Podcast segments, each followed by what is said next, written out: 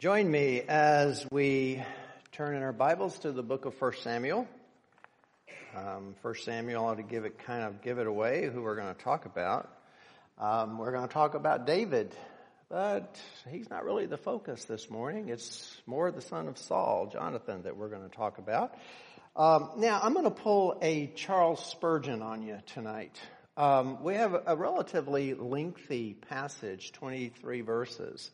And what Spurgeon would often do when he had a large passage, especially if it wasn't going to be a detailed exposition, he would just read you one verse and then the rest would come out in the message. So I'm just going to read you one verse and that's the 17th verse because it, it, it really kind of captures the very heart of what this passage is. Uh, uh, a, a man who is caught between two kingdoms, Jonathan, who had such a heart to him. So, hear now the word of God as it is given to us in the book of 1 Samuel. I'm going to be reading the 17th verse out of the 20th chapter, although we are going to be going through the whole story of verses 1 through 23, but I'm just reading verse 17 this evening. And Jonathan made David swear again by his love for him for he loved him as he loved his own soul. And may the Lord bless that reading of his word to our understanding this evening, and may he bring it alive for us. Let's ask him to do just that. Our dear Lord, as we look at this much more extensive passage this evening, and we, we trace the story, and we look at Jonathan as a man between two kingdoms. May it come home to us that we're pretty much in the same situation. We are between two kingdoms. A kingdom of darkness that surrounds us and a kingdom of light that beckons us. Your kingdom. Your kingdom that you have put in our heart that you is, is here right now in one sense, but then in another much more glorious sense is not here. And so, dear Lord, we ask that we would understand or, or, or, take the lesson that Jonathan is going to teach us tonight about what to do when you find yourself caught between two kingdoms. We'll give you the glory for that. In Jesus' name we pray. Amen. Well, on New Year's Eve, and those of you who have been here for some time know this, but if you haven't spent New Year's Eve with us before, we sort of have a tradition. I won't say it's a series, it's more of a tradition. I look through scripture for scripture stories or verses that speak of people that are sort of in the same situation that we're in tonight. New Year's Eve is a very unusual night because we are at the end of one year. It's behind us. There's nothing we can do. We can't go back. So the only thing we can do is go forward. But the new year that awaits us is a new year and we don't know what's going to happen. So there can be a certain degree of consternation there. And so normally what I do on New Year's Eve is I'll look through scripture and I'll see, find a story of, of a group of people or a person who sort of have their back up against the wall where they can't go backwards. They've just got to go forward. Like the children of Israel when they're, you know, they've got the armies of Pharaoh behind them and the Red Sea in front of them and there's nothing they can do but go forward. Uh, uh, so there's so many stories. You'd be surprised how many stories in scripture there are that are like this because the underlying the, the, the, underlying message or principle is in each one of these, you see the glory of God and you see that what He wants us to do in those situations is to trust Him and, and to uh, uh, recognize His providence and His sovereignty and with humility to, to recognize He's a good God and He does good things, even if it doesn't seem like that to us. And so, um, we're, we're, we do not have so much a back against the wall uh, story tonight as we do caught between two kingdoms, caught between two entities. And that's where Jonathan finds himself. And even though the narrative that we're going to jump into this evening is a narrative about David, that's what this whole uh, story that's, that's tracing its way through 1 Samuel and 2 Samuel is about David. But we're really going to look at Jonathan tonight. And, and if you've been around here very long, you know that Jonathan is one of my favorite Old Testament saints. Well, actually, one of my favorite saints saints in all of Scripture because he was a man who truly knew how to love. He had a great discernment and he trusted God. Uh, we've already actually looked at uh, him twice uh, in these New Year's Eve uh, sessions that we have when he and his armor bearer attacked an entire Philistine garrison. Um, that was one time. And then I think it was last year that we looked at his son Mephibosheth and notice that he was in the same situation. So um, that's that's what we're going to look at. We're going to look at Jonathan and the dilemma that he finds himself in. And since we are between two years, that's going to help us recognize that we're also between two kingdoms. That, that, we live in a sewer. I mean, we live in the kingdom of darkness. It's all around us, but this is not our citizenship. We don't belong here. Okay? Our citizenship is in heaven.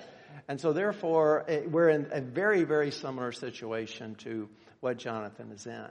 So let me see if I can uh, pick up the narrative uh, and insert us right where we ought to be. This is the part of David's life where he is just finding out that Saul, who's the king, of course, of Israel, has a maniacal jealousy of him and wants to kill him. By the time we get into this story, Saul has already tried to kill David just recently three times. First of all, throws a spear at him at the table, trying to pin him against the wall. And That's not funny.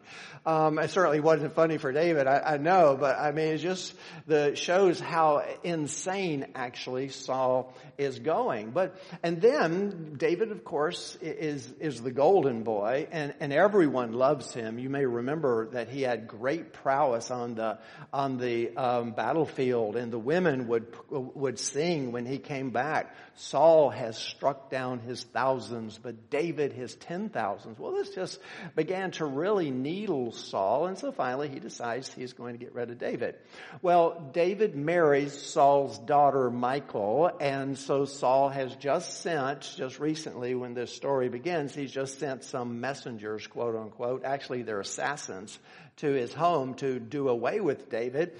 Michal helps David, makes a little uh, fake David in the bed and said he's sick and lets him down the window.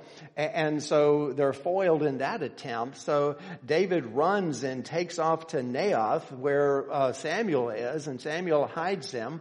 Uh, Saul finds out, sends his henchmen there, but something kind of amazing happens. It's just one of those sort of anomalies in scripture. They get there and the scripture says they all fell down and started to prophesy. Um, and, and I don't, that word is kind of used broadly in the Old Testament, so I don't think it means they were prophesied, they were given prophecies. It was more of, they just kind of fell into a, a trance, uh, immobilized so that they couldn't kill David. Well, Saul himself decided he was going to go there and find David and kill him, and the same thing happened to him. He fell down and prophesied. So David was able to escape. And that is exactly where we're going to pick up the narrative this evening is David going back to Gibeah and then having a conversation with Jonathan who seems to have told him that everything was fine. Don't worry about my dad. He's good. You know, I, I talked to him and he promised he's not going to kill you. So David's not 100% sure about what's going on when we reach this. So we're going to start in the 20th chapter in the first verse now. Now, just very carefully, let me, let me quickly tell you this. I, I, it's not my intention to do a, an exposition tonight. That's kind of the reason I just read you the one verse. Uh, I really want to just sort of tell the story. It's New Year's Eve, and I know that, you know, I, I don't want to get too technical about anything uh, t- uh, tonight. But I do want you to see something about the story because we are going to draw some conclusions and some application from it. First of all, I want you to remember, and most of you know this, that David is a type of Christ. In Old Testament typology, it means that he points us forward to Jesus. David's kingdom is also a type of the kingdom of God that Jesus brought. So very close relationship. So it's perfectly natural for us if we see a relationship of Jonathan between two kingdoms, for us to make that a relationship between the kingdom of Christ and the kingdom of darkness. And that's kind of what we're going to do. Now, this is as technical as I'm going to get, so just give me a half a second. I want you to notice that this is a, a, a very simple chiasm, and some of you know what that is. Um, it, it's, it's, it's Hebrew poetry. And, and the Hebrews rhymed thoughts. They didn't rhyme words. And when they did something in a chiasm, it's kind of like a pyramid. And when they tell the story, the first point is going to correspond with the point over here. And then the next point would correspond with that point. And they worked their way up this pyramid until they got to the center. And whatever is in the center of the chiasm, that's what the Bible wants you to know. Now this is a very simple one. It's not a lot of points. It's just two points. One in the front and one in the end, and then the center. And the reason I'm telling you this is we're going to look at 1 through 10, and then we're going to jump to 18 through 22, then we're going to come back to 11 through 17, and you're going to wonder, what on earth is he doing? Um, the reason is because we're going to go up one side of that pyramid, we're going to go down the other side, then we're going to see what is so important right in the middle. So now that you're thoroughly confused, let's jump into this and see what it has to say. Look in the first verse. Then David fled from Naioth in Ramah and came and said before Jonathan, what have I done? What is my guilt and what is my sin before your father that he seeks my life? Now David is basically asking Jonathan these questions for two reasons. On the one hand, he just wants information. Jonathan is Saul's son. So he really wants to know, Jonathan, what on earth is your father doing? What did I do wrong? And why does he want to kill me? As I said, this is early on in the maniacal chasing that really is going to occupy the, the rest of Saul's life trying to kill David. But there's another reason, and you'll pick this up in the language because David is not sure at this time about Jonathan. Now, Jonathan has already made an amazing commitment to David. If we go back to the 18th chapter, it says this. It says that as soon as he had finished, this is Jonathan speaking to Saul, the soul of Jonathan was knit to the soul of David and Jonathan loved him as his own soul. And so Jonathan has a deep attachment and loyalty to, to, to David. And he makes a covenant with David. He's already done this. And he did something extraordinary in the third uh, verse of that uh, 18th chapter. Then Jonathan made a covenant with David because he loved him as his own soul. And Jonathan stripped himself of the robe that was on him and gave it to David and his armor and even his sword and his bow and his belt. Now what Jonathan is saying to David is, I am yours, lock, stock, and barrel. You have my sword, you have my bow, I will fight for you, I will die for you, my soul is knit to you, I am your friend and your follower forever. Now this is pretty amazing when you think about the fact that Jonathan happens to be the heir apparent. He's the crown prince. He's next in line for the throne and David's a shepherd boy from Bethlehem. But we'll get into that because you see, Jonathan knows when God is moving in someone, when the Spirit of God is with someone, and he knows it is with David. But even though Jonathan has made that incredible statement as far as his loyalty um, to David, David is questioning that now. And in fact, we're going to see David sort of in a different light than he's been shown in the rest of this narrative. Um, hey, we're going to start seeing him. He's been the golden boy up until now. Everything he's done has been perfect. But we're going to start seeing David in maybe little cracks in the armor. And, and we're going to see Jonathan really be the one that shines in this. So anyway, he's testing and probing Jonathan to see where his lo- loyalties really lie. Look there in the second verse at Jonathan's reply. And he said to him, Far from it. You shall not die. Behold, my father does nothing, either great or small, without disclosing it to me. And why should my father hide this from me? It is not so.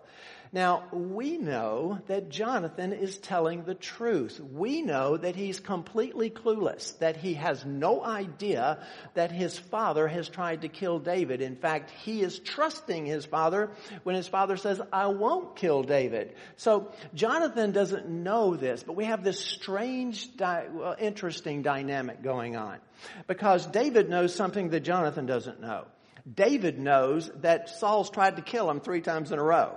Okay, Jonathan apparently doesn't know that. But David doesn't know if Jonathan knows it. So David is questioning whether Jonathan is in cahoots with his father and literally setting him up. And so he's doubting this man Jonathan who has just given his, abdicated his throne to him and, and given him his heart and his soul. It, it's, it's not David's finest answer, uh, uh, I mean, his finest hour, which will be made apparent as we go along. Look at the third verse.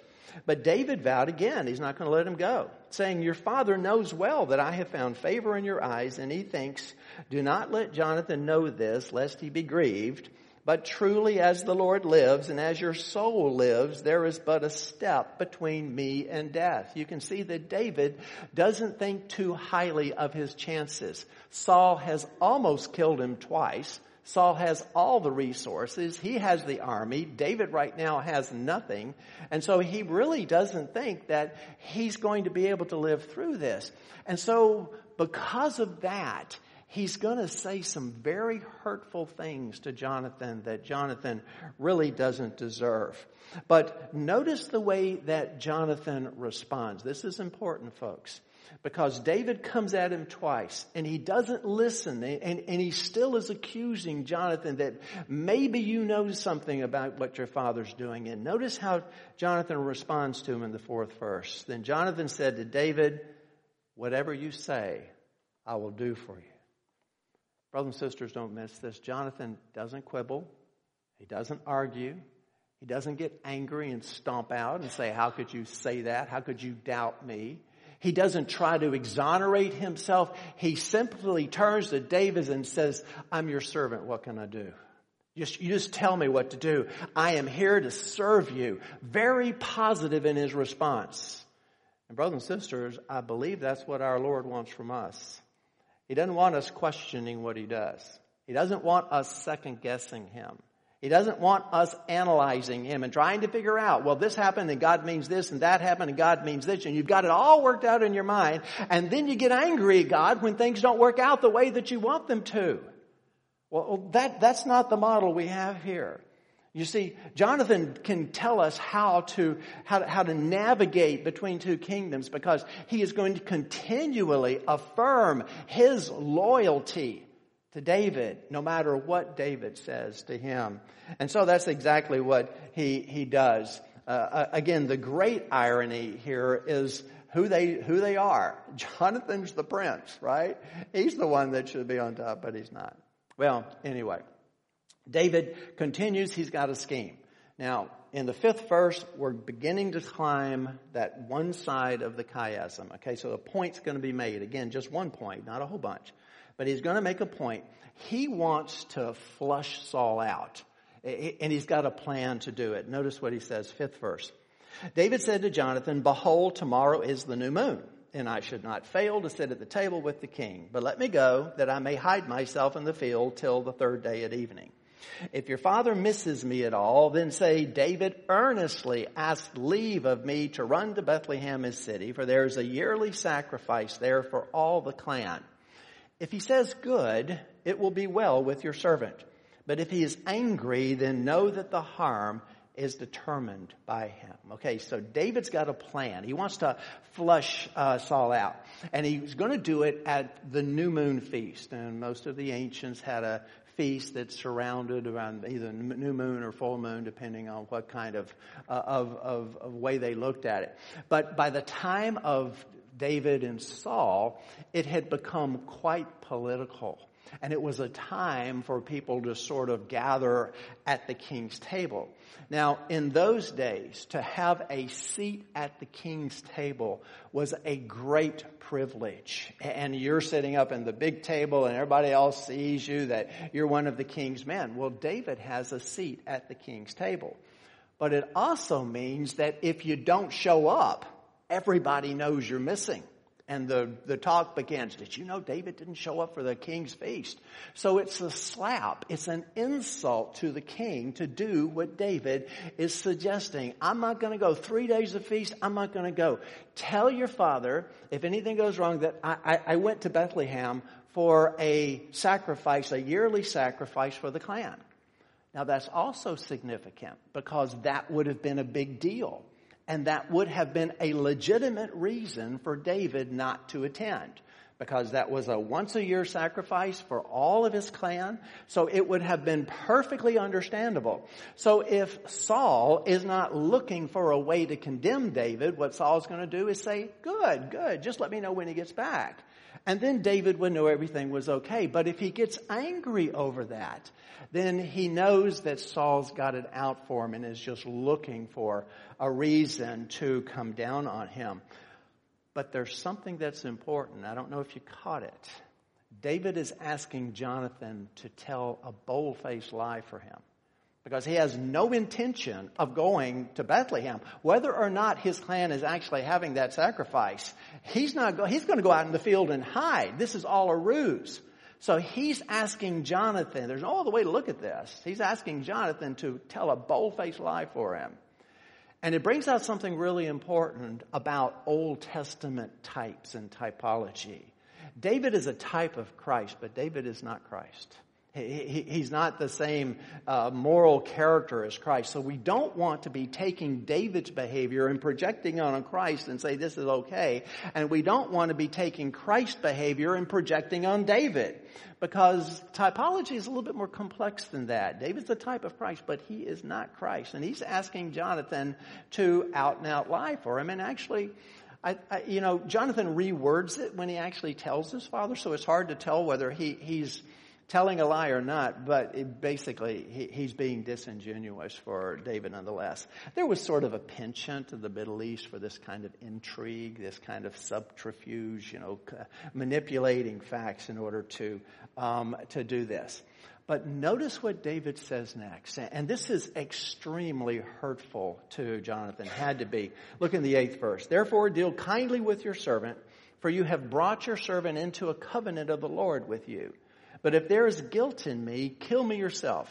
For why should you bring me to your father?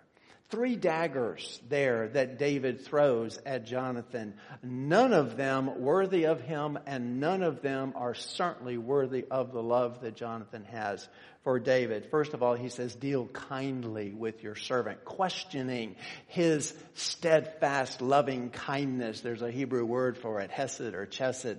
It's the loving kindness that so often we talk about God has for us. And, and David is questioning that loving kindness. You know, you might be in cahoots with your father and setting me up. And so, uh, uh you know, you need to prove yourself. Second thing that he does is he says, you have brought your servant into this covenant with you. Basically what he's telling Jonathan is, I didn't pursue you, you pursued me.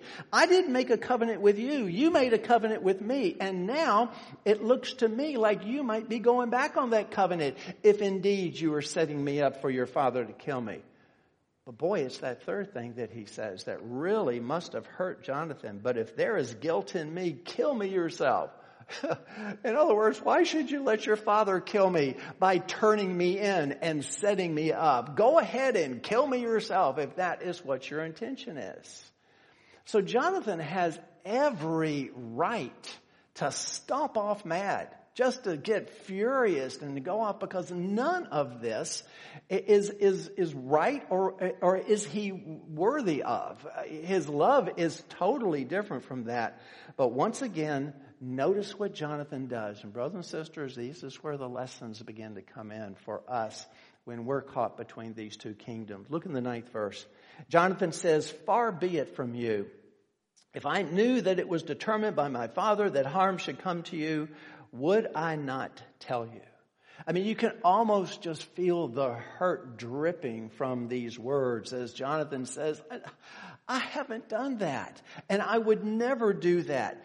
Notice what he does. when he's caught between these two kingdoms and David comes down on him rather than getting angry, rather than stopping off, what does he do? He reaffirms his loyalty to David. He reaffirms his covenant. He doesn't fight. He doesn't argue. He doesn't get angry. He's selfless completely all the way through this.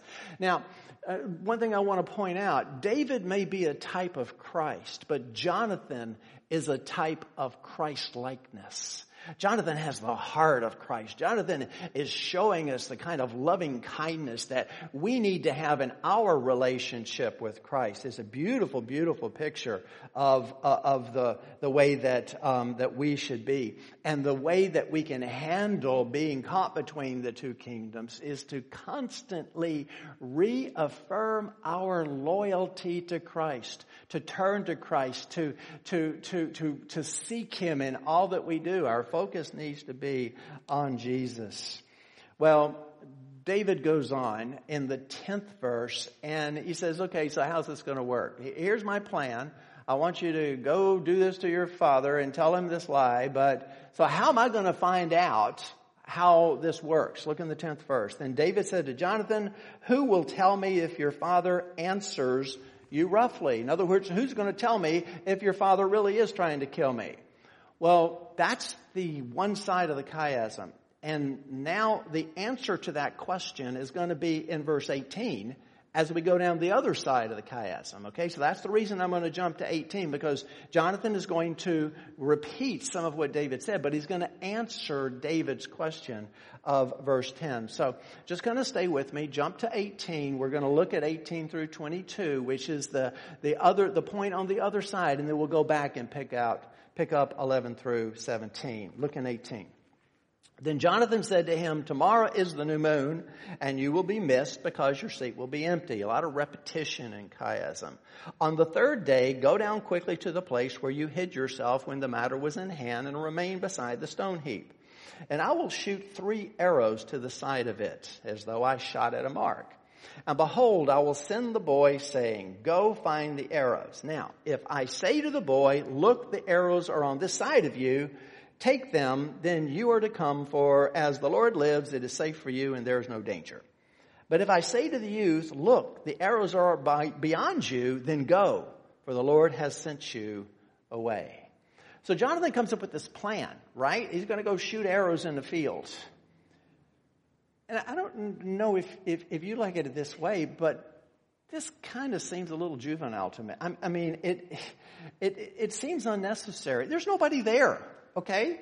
And, and he's going to shoot these arrows and send the boy out there to get the arrows and give David a code, then send the boy away, and then David's going to come out anyway, and they're going to have a conversation. So it, it seems this, David's kind of demeanor in the first side of this chiasm and Jonathan's solution on the back side of this chiasm, just, they just sort, sort of seem unnecessary and, and sort of trivial.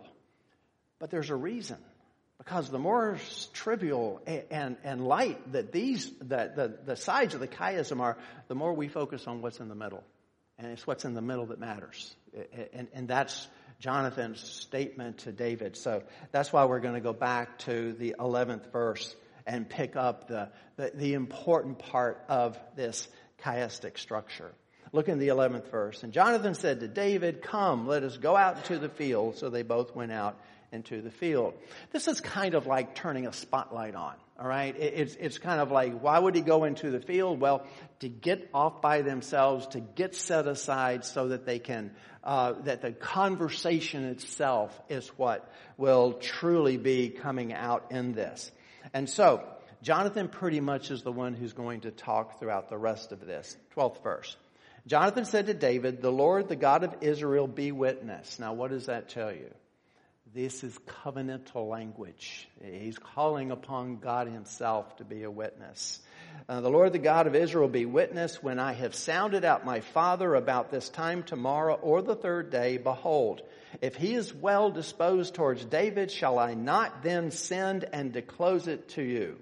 But should it please my father to do you harm, the Lord do so to Jonathan and more also if I do not disclose it to you and send you away that you may go in safety. This really shows how Jonathan is caught between two kingdoms. The kingdom of his father, the kingdom that he is the heir to, the kingdom that is in place, the kingdom that seems to have all of the resources at this particular point in time. But you see, Jonathan can look at David and he knows, probably more than David knows himself, that David is God's anointed and God is going to raise him up and he is going to be the king of Israel Israel and his father is already on the way out. This is covenantal language. Notice, I pointed out the beginning, but notice how Jonathan says, may this happen to me and more also if I don't fulfill my covenant. That is very similar to that old sovereign covenant like Abraham, uh, God made with Abraham where they would chop the carcasses apart and they would walk through them and say, if I break this covenant, may this happen to me.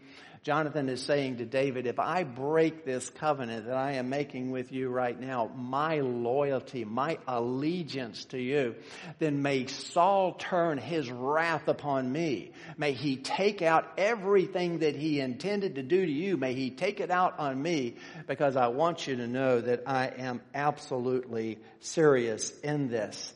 And brothers and sisters, once again, we're in the same boat that Jonathan is in because we were born and probably will die in this kingdom of darkness, but we don't belong here. It's not our life.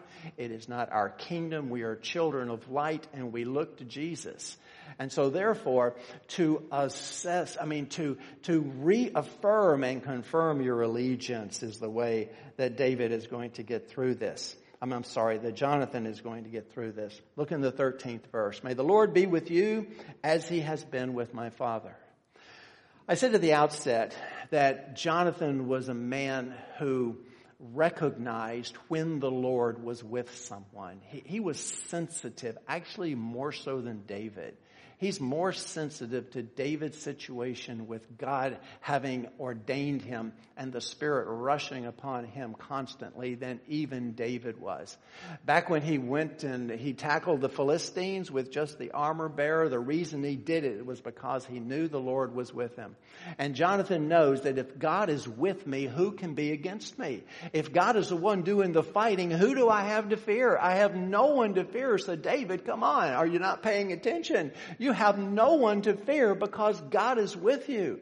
And, and, he also knew that God was no longer with his father Saul, that Saul was deteriorating and the Spirit had left him. Even though he had been with him earlier and Saul had done some amazing things, the Spirit working through him, now Jonathan was sensitive to the fact that his own father was a man that, um, uh, that, that the Spirit had deserted and so therefore his allegiance goes to David and not to his father. But then he shocks us. I'm sure he shocked David by what he says next. Look in the 14th verse. If I am still alive, show me the steadfast love of the Lord that I may not die. And do not cut off your steadfast love from my house forever when the Lord cuts off every one of the enemies of David from the face of the earth. All of a sudden, Jonathan starts talking about dying and being killed as this process. And you can see that he is a fear, not only for his own death, but of his family and, and his, um, the, the, the, the, the family that would follow after him, his, his own descendants. And, and, and so what is Jonathan afraid of? Well, everyone knows, at least everyone knew at that time, what happened to the king's family once a new king rose to power the first thing that he did was go and kill all of the old king's family so that there would be no contenders to the throne. So, I mean, Jonathan knows that, but I don't think that's what he's afraid of. I don't think that that's his fear. I don't think that he actually feels that David, as much as their souls are knit together, that David is going to kill him and kill his family. Jonathan fears God. Jonathan fears that God is going to bring judgment upon the enemies of David. And Saul, his father, is enemy number one. Talk a man about a man caught between two kingdoms. Uh, Jonathan is in a dilemma because he knows that when God sometimes brings judgment upon a man, it's not just the man, it's his whole family that gets wiped out. And even his animals sometimes are, are wiped out in that. So Jonathan is the one who is frightened for his life. David, of course, is running for his life and he thinks it's all about him, but no, it's about Jonathan, at least in this passage because Jonathan fears uh, uh, um, uh, God's retribution upon his family. It's almost as if Jonathan is saying this, David, don't you get it? Haven't you figured it out yet? You are God's anointed. I wasn't there in Bethlehem. I didn't see Samuel anoint you, but I can take one look at you and I know that you are God's man and God is going to do amazing things through you and he's going to build a kingdom through you and not my father, not me, not anyone can stand in the way of God when he anoints someone and he rises him to power. So you, you just take it easy. I'm the one who needs to be afraid because I'm the one who could very easily lose my life. So when you're caught in a situation like that, what would you do? When you feel that you might be threatened, uh, your life might be threatened, your well-being might be threatened, what's the best thing that you can do in that situation? exactly what Jonathan does to reaffirm his loyalty to the new king. And that's what happens in 16 and 17. Jonathan made a covenant with the house of David saying, May the Lord take vengeance on David's enemies. Your enemies are my enemies. And Jonathan made David swear again by his love for him that he loved him as he loved his own soul. And so Jonathan reaffirmed David's uh, his love for David and David's love for him and something that would last forever. And of course, we saw David honor that when he sought out Mephibosheth and brought him in to sit at his table. Well, brothers and sisters, I know I kind of rushed through that. I'm just really telling a story and, and not doing an exposition. But as, as we look at that on this New Year's Eve, uh, let, us just kind of uh, uh, bring it to, to its head uh, and, and, and find the principles that I wanted to share with you. On this night, as I said earlier, we're caught between two years. We can't go back. I mean, we lived in this 2022 for an entire year and it's behind us. It's done. There's nothing in front of us in a couple of hours but 2023. And we don't know what's going to happen in that year. We can't see around the corner. Um, and so therefore we're caught between two years. But brothers and sisters, primarily we are caught between two kingdoms. And I keep reiterating this. But if you are a Christian in a Christian context, you live in a sewer. You live in the, in the kingdom of darkness, but you are not a child of darkness. You are a child of light. And when Jesus comes and saves you and transforms you and regenerates you and you're born again, He lifts you out of that sewer, out of that kingdom of darkness so now you stand with your back to that kingdom and there's nothing before you but the glorious kingdom of Christ and the glorious future that he has for you. But the problem is that the kingdom of darkness doesn't let go. It, it, it, thinks that it can still grab you. In fact, we've seen that Satan is maniacally deluded he actually believes that he can beat God. And he will be fighting to beat God until he goes into the lake of fire that Revelation tells us.